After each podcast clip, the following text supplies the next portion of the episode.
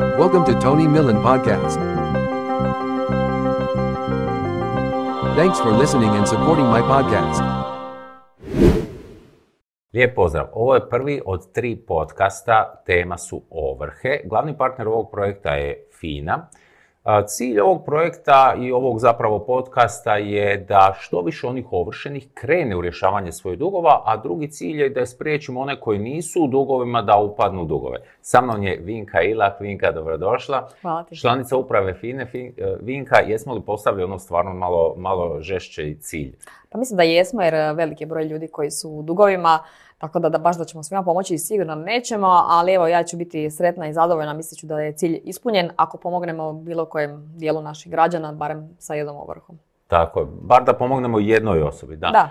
Koji su najčešći razlozi zašto su ljudi ovršeni? Najčešći razlog su uh, kada netko dođe u dugotrajno nekako poremećeno financijsko stanje pa ima dugova koje ne može podmiriti. Vrlo često su to neki uzroci koji općenito utječu na kvalitetu života kao što su gubitak posla. Razvod recimo jedan je od češćih uh, razloga zašto ljudi dolaze u financijski uh, nekakvu lošiju poziciju, zatim smrt užih članova obitelji. Znači tu je kad govorimo o nekakvim možda. bolesti, bolesti također, da, znači nekako dugotrajno bolovanje, nešto što nas izbaci iz uh, kolotečine. Naravno ima i onih građana koji su jednostavno možda bili lakomisleni pa su previše potrošili. Njima se možda najlakše izvući iz duga jer nisu, nemaju trajno nekakav uh, poremećaj koji im utječe na prihode i na rashode. Ali ovi građani znači, koji su u nekakvim životnim situacijama teškim, njima će biti ujedno i puno teže se iz tih problema izvući. A ovako demografski što se tiče ono po spolu, po dobi, Pa možda je najzanimljiviji podatak da su češće puno, barem kod nas, ovršeni i blokirani muškarci i to kad gledamo omjer u korist žena i muškaraca, muškarci tu dominiraju sa 64% u odnosu na 36% žena koje su blokirane. znači možemo reći žene su ipak, iz ovog podatka možemo reći žene su nekako odgovornije. Pa ja bih to ovaj, voljela svakako reći, s obzirom da sam sama žensko. Sad evo moguće da je to, mislim stvarno nismo radili nekakvu sociološku analizu koju evo ne bi bilo loše napraviti. Moguće da su žene uh, i odgovornije, ne mogu sad to tvrditi, znam svakakvih i žena i muškaraca, pa sad uh, ne- nemam uh, nekako profesionalno mišljenje. Međutim, sigurno da utječe i nekakva doza i odgovornosti, ali možda i manja sklonost prema riziku. Kad gledamo, žene su općenito rijeđe odlučuju na poduzetništvo, znači rijeđe, rijeđe ulaze u nekakve rizičnije situacije, pa je možda i to uh, jedan od razloga. A ovako što se tiče dobi, znam da je uh, psiholog Sandro Kraljević je napisao jednu, jednu objavu gdje je rekao da današnji poslodavci teško pronalaze, odnosno da mladi ljudi da se ne uklapaju u onaj standard koji bi poslodavci htjeli, pa me zanima jel se to odražava i što se ovrha tiče, jel se oni ponašaju drugačije? Pa ja bih rekla da da. Znači isto tako nemamo, nemamo provedene nikakve stručne analize da sad mogu to tvrditi uh, 100%. Znači ovo je čisto moj, moj subjektivni dojam i dojam kolega koji rade sa tim ovršenicima i nekakve iskustva iz prve ruke.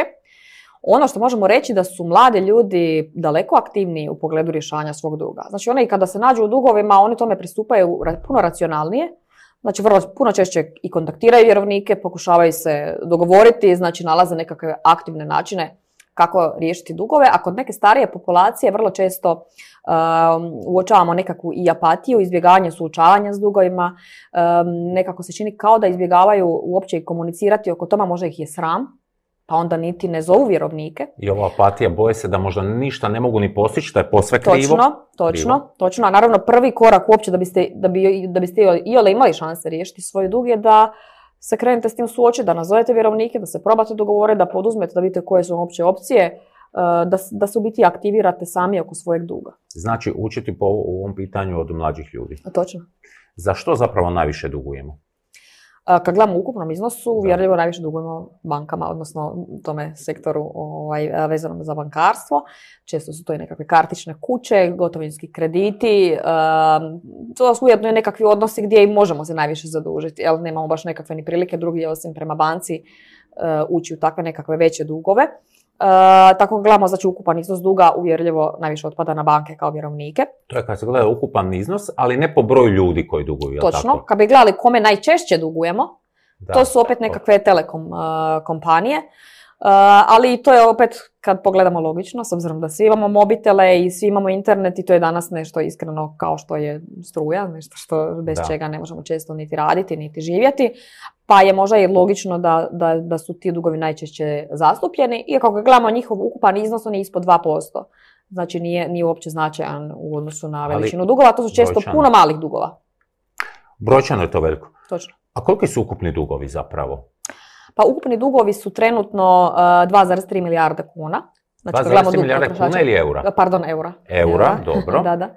2,3 milijarde eura, uh, toliko je glavnica, a kada pribrojimo i dospjelu kamatu, to govorimo o ovrsi koja se provodi kroz FINE, je 3,2 3,2 milijarde eura. 3,2 A ukupno je trenutno blokiranih oko 226 tisuća. Dobra je vijest da taj broj ukupno kumulativno i kroz godine kontinuirano pada, što je Mhm. definitivno dobar uh, pokazatelj. Međutim, oni koji su blokirani, koji su ovršeni, njima to te statistike jesu dobre za nas kao društvo, ali onom koji je blokiran i dalje je jednako teško.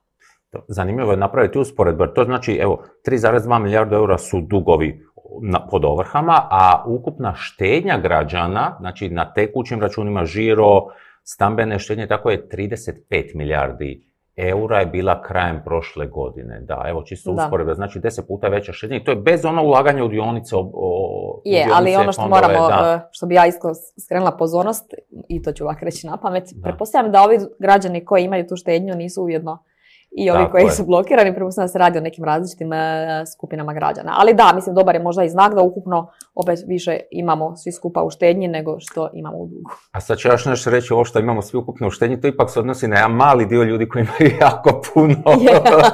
Jer u prosjek medijan Ali je isti je, 250 isti je slučaj kod blokiranih. Njih Isto, jako da. malo duguje jako puno. Pa to evo, kad su gledamo, poduzetnici ili? nisu, uh, nisu nužno poduzetnici. Mislim, ono, kad mi gledamo sad tu analizu Mhm. dugova, teško je baš sad se i zadužiti za tak velike iznose. Um, recimo, kad pogledamo 430, 440 ljudi je dužno preko 500 500 tisuća eura ili više. 400 je nešto ljudi Da, preko 500 800 tisuća eura, preko oko- pola milijuna eura. Da, a kad gledamo recimo ko je dužan više od 300 tisuća eura, to je nekih 830 ljudi. Znači od 226 tisuća, njih 830 uh, je dužno uh, tih uh, više od 300 tisuća eura. I kad gledamo nekih otprilike 2% od dužnika, duguje 50% ukupnog iznosa duga. Da, Znači, tu je isto načelo distribucija. uvijek ima. Uvijek Je, je, je. Da, Znači, isto 280, kao- da. Da, da, isto kao i kod štednje, mali broj dužnika drži veliki Da. broj duga, a veliki broj dužnika drži mali broj duga, pa kao što smo rekli, znači 80% dužnika duguje ispod 10.000 kuna ukupno za sve ovrhe. 80, e, to je to. Znači, Da. to je ta neka granica 10.000. I sad, uh, kakav je, zapravo, kakav je to dug 10.000 i to traje nekad, jel? I oni ne uspijevaju vratiti godinu, dvije dana. Za šta oni zapravo duguju? Točno, pa kad govorimo o tim malim dugovima, to su onda najčešće nekakvi dugovi za e, telekom, možda za nekakvu e, potrošnu robu, dugovi po karticama, ali ne, ne nekakvi veći krediti, nego nekakvi manji dospjeli e, iznosi dugova. Svakakvih situacija imamo. Meni se čini ovako da to ne bi trebalo biti ono teško rješivo. U odnosu, sad kao sporedni su oni od, od, od pola milijuna. E sad, postoji li neki program, e, jel radite nešto da se zapravo njima olakša, da se ide na neke otplate duga na rate? Jel postoji to? Pa za dužnika uvijek postoji opcija, znači bez obzira koliko dugo je blokiran, on uvijek se može obratiti vjerovniku i probati e, doći do nekakvog dogovora. Najčešće kada ima više vjerovnika, e, možda dužnici često ni ne znaju, nisu, nisu tako komforni, pogotovo što smo malo prije rekli kod starije populacije, češće se boje i ne usude se baš kont- kontaktirati vjerovnike. U toj situaciji možda ne bi bilo loše obratiti se nekim udrugama, recimo mi ura- surađujemo sa udrugom Padobran koja upravo to pomaže ljudima da restrukturiraju dugove, pomažu da iskomuniciraju sa svim vjerovnicima i postignu nekakvo cjelovito rješenje. Znači ne samo da se riješite jedne ovrhe, nego svih ovrha i da se deblokirate, a usput posreduju kod vjerovnika i pomognu vam kako da se dogovorite. Isto tako imate razne potrošačke udruge, za pravne savjete možete se obratiti i, pravnoj klinici, znači možete potražiti besplatnu pravnu pomoć, nju pru- pružaju nekakve jedinice lokalne samouprave i čak i Hrvatska odvjetnička komora. Najvažnije je znači bez obzira koliko dugo ste blokirani, za koliki iznos, probajte, probajte poduzeti bilo koji korak u smjeru rješavanja tog problema. Koliko ljudi u Hrvatskoj zapravo poduzima te korake da se javlja u udrugama? Je li to velik broj? Pa nažalost nije. Nažalost nije. U biti najveći problem kojeg evo, ja mogu vidjeti iz, iz nekako iz, iz našeg ugla gdje se mi susrećemo sa vršenicima, najveći problem je njihova pasivnost. Najčešće to i jesu ljudi kad govorimo o ovima koji su dugotrajno blokirani, očigledno je da je tu došlo do nekakvih uh, po- poremećaja, vjerojatno i u društvenom životu, u nekakvim možda obiteljskim odnosima, a svakako u poremećaja u, u, primanjima, jer netko da ima novaca, sasvim sigurno bi platio svoje dugove. E, tako da se ti ljudi, pogotovo kad su dugotrajno blokirani, vrlo često nađu u nekakvoj apatiji i jednostavno kao da se, da se uh, predaju i onda vrlo često niti ne traže pomoć, niti traže informacije. To mi vidimo, uh, pratimo recimo koliko dužnika uopće gleda svoje informacije. Preko je građana su vam recimo dostupne informacije ako ste blokirani, dobijete i jednomjesečno nekakvo stanje. Svaki put kad vam dođe nova ovrha, dobijete podatke da vam je došla nova, ovrha. Ako je nešto naplaćeno, dobijete da je naplaćeno. S tim da si i sami možete uh, i putem e-građana ili naravno fizički bilo gdje u bilo kojoj poslovnici neograničeno i besplatno dobiti sve podatke o svim ovrhama. Tako da im putem još jednom pozivam sve vršenike za početak, evo neka, neka slobodno dođu, neka si uh, pribave podatke ako ne znaju što je to sve u FINI koje ovrhe imaju, za početak neka dođu zatraže podatke i pogledaju ko su im vjerovnici, a onda da se probaju ipak, da se usude e, kontaktirati vjerovnike kako bi probali doći do nekog e, rješenja svojih problema. Dobro, da se vratimo malo na ovrhe. Postoje ovrhe na plaći i ovrhe na fini. E sad, u čemu je razlika i zašto neko ide na finu, zašto neko sjeda na plaću, kako to? Uh, tako je, mislim, osim te dvije postoje ovrha i na nekretnini, i na pokretninama i na vozilu, znači na svoj imovini koju vi imate može se provesti ovrha. Uh, FINA provodi ovrhu po računima. Znači kad imate račune u bankama i ona sredstva koja se nalaze na računima, FINA je u biti centralizirano mjesto gdje izdaje naloge bankama da se sa vaših računa naplati neki dug. Uh, postoji to ovrha... znači da vide sve račune, znači ako, gdje si da plaća, gdje ako uh, imamo, iznajmljujemo stan, ako imamo neki Vidi sve račune, ali ne vidi što sjeda na račun. Znači FINA hmm. nema nikada uvid u stanje vaših računa, u promet, znači FINA samo zna gdje imate račun i koji je njegov broj ali ne zna ima li na njemu novaca. U biti saznamo jedino ne, kad nemate dovoljno novaca. Na primjer, ako vam je došla ovrha od 1000 kuna, uh, a imali ste 500 kuna, tada znamo da ste imali samo 500 kuna. Jer je banka rekla prenijela sam 500 kuna. Međutim, ako ste imali 100.000 kuna na računu, a došla je ovrha od 1000 kuna, ta ovrha se odmah naplatila, vi niste ni blokirani. Međutim, mi nikad ne znamo koliko još osim tih 1000 kuna ste imali na računu. Samo vidite što je skinuto. Samo vidimo što je skinuto, da. Tako da u biti tu se štiti bankarska tajna na nekakav način da se opet provede ovrha, a bez da se ulaze nepotrebno u privatnost dužnika. S tim da nikad ne vidimo odakle su ti novci. Znači da li vam je to sjela plaća ili vam je to sjela uh, nekakva naknada jer iznajmljujete apartman, ali, apartman ili nešto drugo. To vam vidi samo vaša uh, poslovna banka. Naravno, osim kada vi otvarate zaštićeni račun gdje vi sami navedete da na neki račun primate plaću, ali tad mi to ne možemo uh, provjeriti, već to služi tome da obavistimo vašeg poslodavca da od sutra iznos plaće koji je izuzet ovrhe mora vama isplaćivati na zaštićeni račun. Ali mi po tom zaštićenom računu ne vidimo, ne vidimo uh, stanje. E sad, zašto bi neko išao ovrhu na FINI, zašto neko na plaći? Pa uh, ovako, kao prvo ovrhu na plaći ne može ići svatko. Znači u ovrhu na plaći može ići samo vjerovnik koji ima rješenje o vrstentanju vjerodostojne isprave, znači to ono koje je u biti ranije donosio bilježnik, sada sud uz uh, pomoć bilježnika ili e, suglasnost o zapljeni plaće, što je isprava slična kao zadužnica. Recimo kad je dat kredit, banka vas uvijek traži i zadužnicu, koja se može dostaviti u FINU radi provedbe ovrhe, i tu suglasnost o zapljeni plaće, koju može vjerovnik dostaviti poslodavcu bez da sad mora provoditi ovrhu, to je određivanje ovrhe koje može dostaviti poslodavcu radi provedbe ovrhe. Najjednostavnije je uvijek dostaviti u FINU, jer tada ste sigurni da će se e, pokupiti novci sa svih računa. Najbrže je centralizirano i uvijek možete dobiti sve podatke, pravila su naprijed e, jasna i poznata. Međutim, e, kad, pitate, kad pitaš zašto, zašto bi netko išao ovrhu na plaći, pa evo recimo ja sam prva, dužan sam je bio 1000 kuna, imam tvoju zadužnicu i dostavila sam u FINU. I vidim, prva sam u redoslijedu, ne dobivam nikakve novce, a znam da primaš plaću, znam da si zaposlen. E, tada ja znam da prije mene netko ima ovrhu na plaći, da je dostavio tvom poslodavcu jednu od te dvije vrste isprava na koje može provesti ovrhu i već poslodavac cijeli onaj dozvoljeni dio plaće na kojem se može provesti ovrha je već isplatio tom vjerovniku. Tada ću ja isto, ako mogu, naravno ako imam odgovarajuću ispravu, isto otići u ovrhu na plaći kod poslodavca i znači, tražit ću... FINE se prebaciti na plaću. Pa nek se prebaci, ja ću ostati na FINI. Ostaje na FINI, Ja ću ostati na FINI za svaki slučaj, jer ako imaš još neke dodatne novce Aha, koji ti sjede na račun, recimo imaš i plaću i iznajmljuješ apartman, ja želim pokupiti i ove, ove novce ja ću ostaviti ovrhu uh, na FINI i poslat ću još jednu kod poslodavca. Ja naravno moram paziti, imam pravo se namiriti samo do ukupnog iznosa tražbene. Znači one sekunde kad je moja tražbena cijelosti naplaćena, ja sam dužna povući sa svih, e, sa svih predmeta ovrhu. Mislim, ja paralelno kao vjerovnik mogu provoditi ovrhu i na tvojoj plaći, i kod FINE, i na nekretnini, i na vozilu. Nema nikakve zapreke da ja istovremeno vodim pet ovrha. Jedina zapreka je visina tražbine. Znači, ako si mi dužan bio 1000 eura, kad se namirim 1000 eura, dužan sam iste sekunde obustaviti e, obustaviti sve postupke. Djeluje mi prilično komplicirano. Jer nekako, evo ja, da se mene pita, to bi bilo sve na jednom mjestu, ali niko me ne pita. A vjerujem ja da postoje razlozi, jel, zašto je to, zašto je to tako?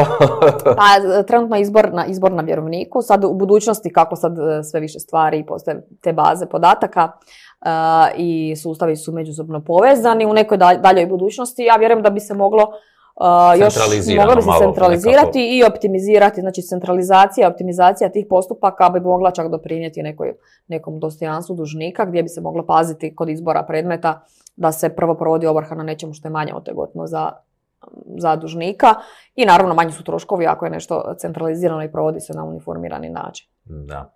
Malo odnos e, vjerovnik-dužnik. E, znam da recimo kod e, brakorazvodnih parnica, ako imaju djecu ljudi, da onda moraju proći neki proces medijacije i sudac Šimac je baš govorio o tome i međutim to kod nas u, u odnosu ovdje dužnik vjerovnik to još uvijek ne postoji. Jel se razmišlja o tome da se to uvede? Pa vjerujem da se razmišlja. Mislim, medijacija, svjesni smo i tu je recimo i europska praksa i praksa Europske unije, u biti medijaciju gura u prvi plan. Mi, nažalost, kao Republika Hrvatska dosta loše stojimo po tim statistikama uspješnih medijacija, ali na tome se puno radi, koliko znam i na općinskim sudovima, ovaj, na trgovačkim sudovima i suci se tu aktivno uh, trude.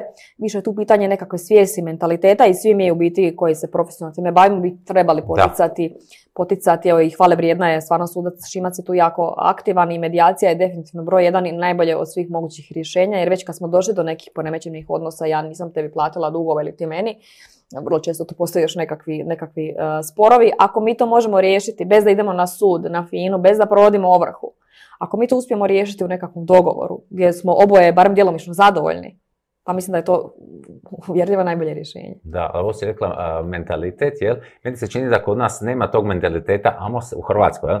Amo se mi naći, amo mi zajedno nešto riješiti, nego ti si meni kriv, ti si meni kriva.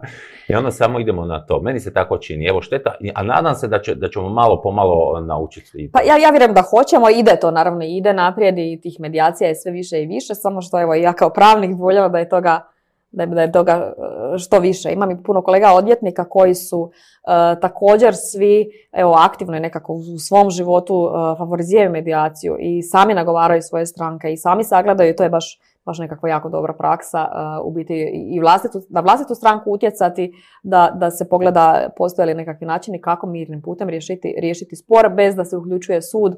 To je za sve jeftinije i bolje i brže i, i ono što je najvažnije to rješenje je onda održivo. Ako smo se mi dogovorili oko nečega i pristali smo na nekakve uh, i ustupke i zadovoljni smo barem djelomično sa ciljem, onda smo mi na osobnoj razini zadovoljni. Je, i zadovoljni, a i rekao bih i jeftinije smo prošli. A to da ne govorimo. I sad, što se tiče te jeftinoći i skupoće, ti troškovi, ali ono postoje na neke legende, bio sam dužan, ne znam, 200 kuna, na kraju to naraslo na 2000 kuna, kad se pogledaju troškovi ovrhe, vamo tamo, je li to tako i kako to funkcionira? Da, pa nije, nije baš tako, iako je naravno teoretski je moguće. To sve ovisi o tome koji, koju vrstu postupka uopće provodimo.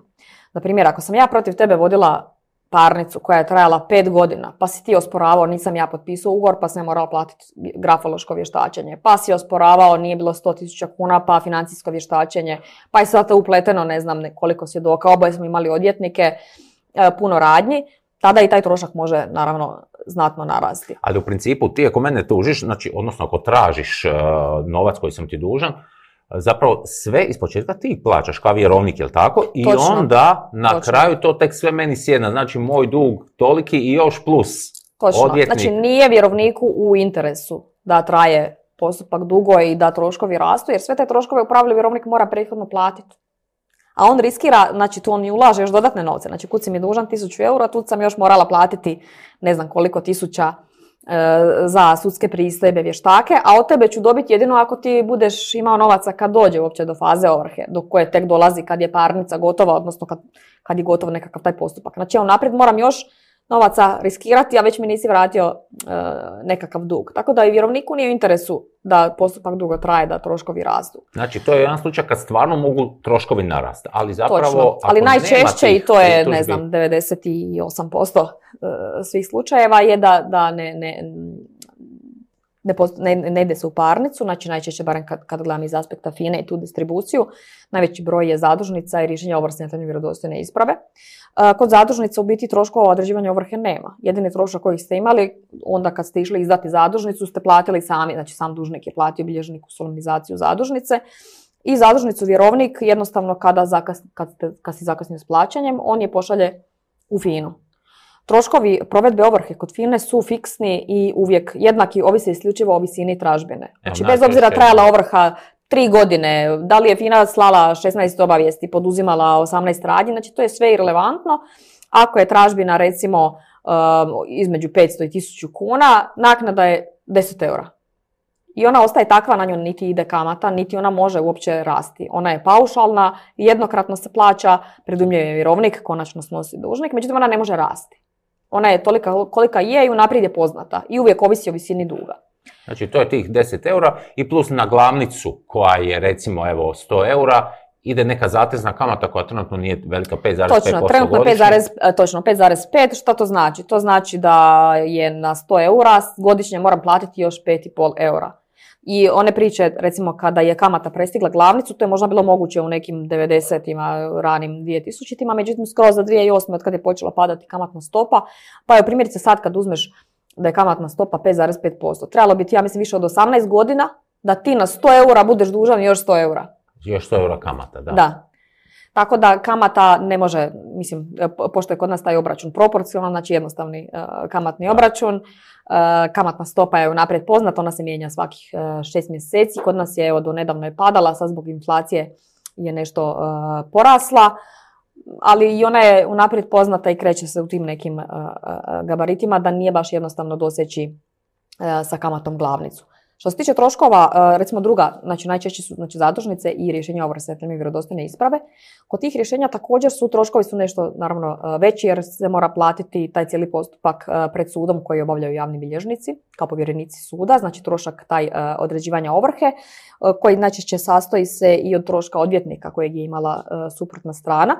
Trošak odvjetnika isto unaprijed se može u tim slučajevima uh, predvidjeti, znači možeš unaprijed provjeriti koliki bi ti bio trošak jer je odvjetnička tarifa odvjetnik tu može tražiti samo za određene radnje, uh, odnosno stranka te može tražiti naknadu samo tih određenih radnji, a to je u pravilu podnošenje prijedloga za ovrhu i on je po odvjetničkoj tarifi uvijek vezan isto uz visinu duga. Onda imaš i naknadu, tu naknadu i nagradu javnom bilježniku u tom postupku, koja je isto uvijek poznata i uvijek je određen iznos sukladno tarifi. To se zapravo može pitati, jel? Znači, e, točno, može i postoji javno i dostupno je na internetu e, u obliku čak najčešće tablica, pa je ono od do ako je tražbina od 0 do 300 kuna ili eura, oprosti. E, onda, znači, u pravilu o visini, o visini samog, same tražbine ovisi i ta naknada.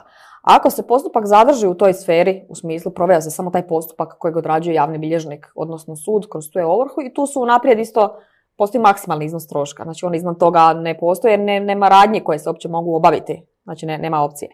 Ali ako si ti uložio prigovor na rješenje ovrsi koje ti je poslao javni bilježnik, e, tada taj predmet ide u parnicu, a tada naravno u parnici troškovi opet ovise oko toga koliko je bilo ročišta, imali suprotna strana odvjetnika ili sam sebe zastupa, jesu li potrebna dodatna vještačenja, e, ali naravno to ovisi o tim radnjama koje mi ne možemo predvidjeti.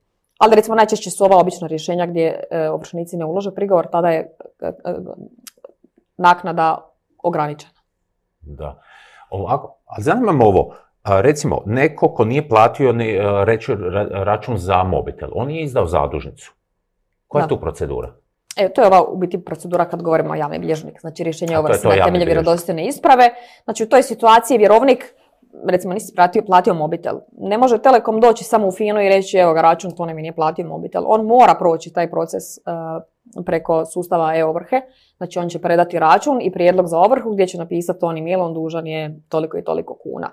Tada će taj sustav dodijeliti predmet javnom bilježniku. Javni bilježnik ovaj, prema novim odredbama ovršnog zakona će prvo tebi Toni poslati jednu obavijest Znači, poslaće ti prije- e, obavijest da je za tebe stigao prijedlog za ovrhu i imaš 15 dana da se dogovoriš sa vjerovnikom, provjeriš da si platio, u kojem slučaju ti ako provjeriš i nađeš potvrdu da si platio, javiš vjerovniku i onda će on povući taj prijedlog za ovrhu.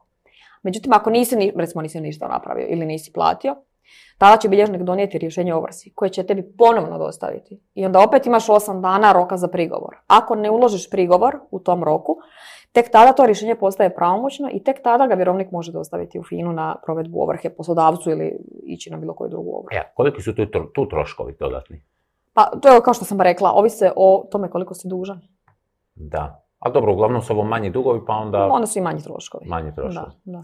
Jesu li možda vjerovnici dali neki prijedlog kako da ovršni zakon bude bolje, bolji za njih? Pa, Ili i usput da. da. ono, da zadržimo neko dostojanstvo dužnika? Pa vjerovnici u pravilu naravno brinu se za svoje interese, oni bi uvijek voljeli što brže sa što manje e, e, odgađanja, da su što kraći rokovi i da što brže mogu provesti ovrhu. Dužnici bi naravno uvijek htjeli suprotno, htjeli bi nešto više vremena i manje troškova, iako e, mislim da se svi skupa mogu složiti da bi svi htjeli možda manje troškove. Manje dodatne troškove. Da. Zapravo, postoji još jedan način da se riješimo duga ako novca nemamo, a to je stečaj potrošača. Koliko zapravo ljudi iskoristilo i taj jednostavni stečaj potrošača i stečaj potrošača? Da, a, mislim kad govorimo o jednostavnom stečaju potrošača i stečaju potrošača treba samo naglasiti da jednostavni stečaj potrošača nije konačno rješenje ako imaš više dugova od onih e, za koje je stečaj proveden. Znači jednostavni stečaj potrošača će ti pomoći ako recimo blokiran si u FINI dulje od tri godine i dug ti je ispod 20.000 kuna, to je jedin- jedini slučaj u biti kad se za tebe taj stečaj može i provesti, njega pokreće automatski FINA i ako su to jedini dugovi koje si imao kod FINE, Um, super, tebi će, ti ćeš se s tim riješiti i kroz taj jednostavni stečaj potrošača i dugovi će ti prestati. Što znači da čak za te dugove, ako vjerovnik pokuša provesti ovrhu kod, na plaći kod poslodavca ili na nekoj drugoj imovini, ti ćeš samo donijeti rješenje od suda da je temeljem jednostavnog stečaja potrošača taj dug prestao. Koliko je Međutim- ljudi e, to U iskoristilo? tom do sada? jednostavnom stečaju potrošača to je iskoristilo, e, znači mi smo poslali prijedlog za oko 161 tisuću, to jest iskoristilo je oko 161 tisuću građana, a njih čak 61 tisuća je zbog toga u međuvremenu deblokirano, to govorimo od 1. siječnja 2019. e, do danas.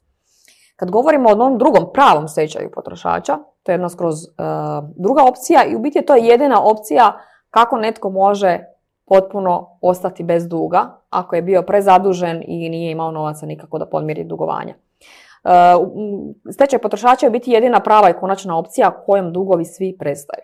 Kod pravog stečaja potrošača to je u biti opcija za one dužnike koji su se toliko prezadužili da ne postoji način da se oni dogovore s vjerovnicima jer jednostavno te dugove na nikoji način e, ne mogu platiti. Njihova imovina je manja od ukupnih dugova. Za njih je biti stečaj potrošača prilika za novi početak. Oni kada prođu pravi taj stečaj potrošača, dobiju jedan rok provjere koji može iznositi po novom zakonu od jedne do tri godine. Nakon, roka, nakon kojeg roka, e, e, to jest kada prođe taj rok, oni su e, čisti Slobodni građani, slobodni bez građani dugova. bez dugova. I tu u tom stečaju potrošača prestaju svi dugovi, bez obzira da li ih se potrošač, ne znam, na primjer zaboravio je prijaviti nekakav dug ili vjerovnik se zaboravio javiti, e, to uopće ne utječe. Znači svi dugovi koji su nastali do otvaranja stečaja prestaju kada se donese to rješenje o zaključenju stečaja i rješenje o oslobađanju preostalih obveza. To je zanimljiva tema, o tome ćemo pričati u drugom podcastu.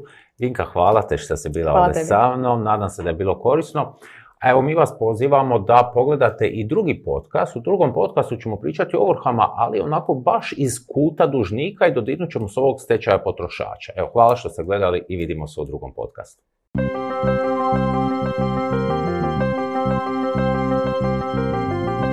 Thanks for listening and supporting my podcast.